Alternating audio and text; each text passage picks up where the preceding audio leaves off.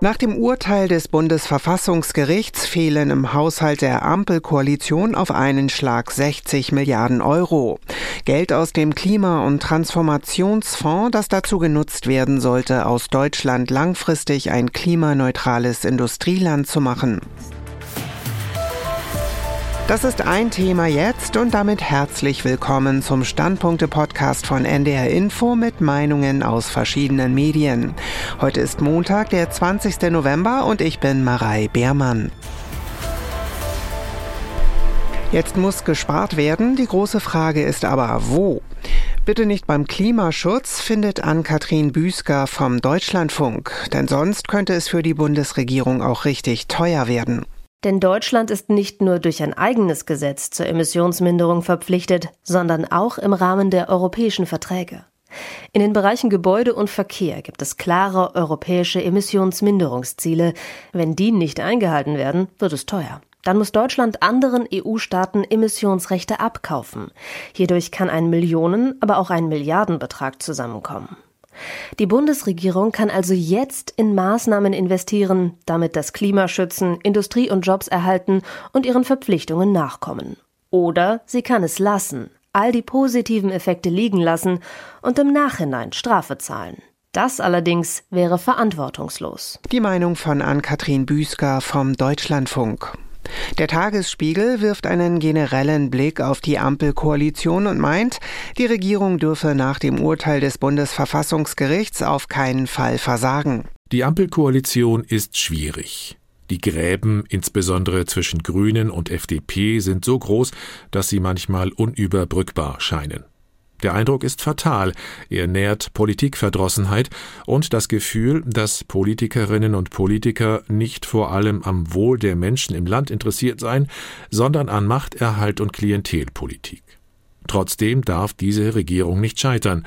Es wäre ein desaströses Zeichen für die eigentlich stabile Parteiendemokratie in Deutschland, wenn drei Parteien der Mitte das Land nicht führen könnten. Die Bild-Zeitung wirft der Ampelregierung kalkulierten Verfassungsbruch vor. Nach der Dreifach-Wumms-Klatsche aus Karlsruhe in dieser Woche beeilten sich die ertappten Verfassungssünder zu versichern, dass man das Urteil aus Karlsruhe natürlich respektieren werde. Deutschland sei schließlich ein Rechtsstaat etc. etc.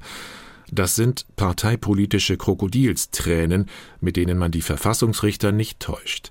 Sie wissen aus langer Erfahrung, in der Politik gibt es zu viele Verfassungshallodris, die es, wie Verkehrssünder, immer wieder darauf ankommen lassen, ob sie erwischt werden. Und zu einem anderen Thema.